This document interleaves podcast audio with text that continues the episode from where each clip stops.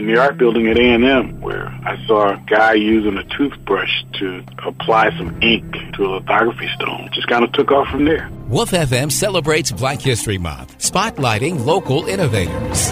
I've always had that, that passion to create stuff. You may know Thomas Colvin from his artwork or photography business. Because of my painting technique. Well, here's what you might not know about Thomas and his work. With a toothbrush to do complete paintings, I'm the only one I know of. Colvin says he gets his inspiration from everyday life. I, I remember seeing something one time that said, What you ought to do about life is just keep your eyes open and get on with it. If you go through life with your eyes open, your ears open, your heart open, you will see and hear and feel things that can inspire you I'm Deborah Pearson with painter, photographer, WOOF Wiregrass innovator, Thomas Colvin III.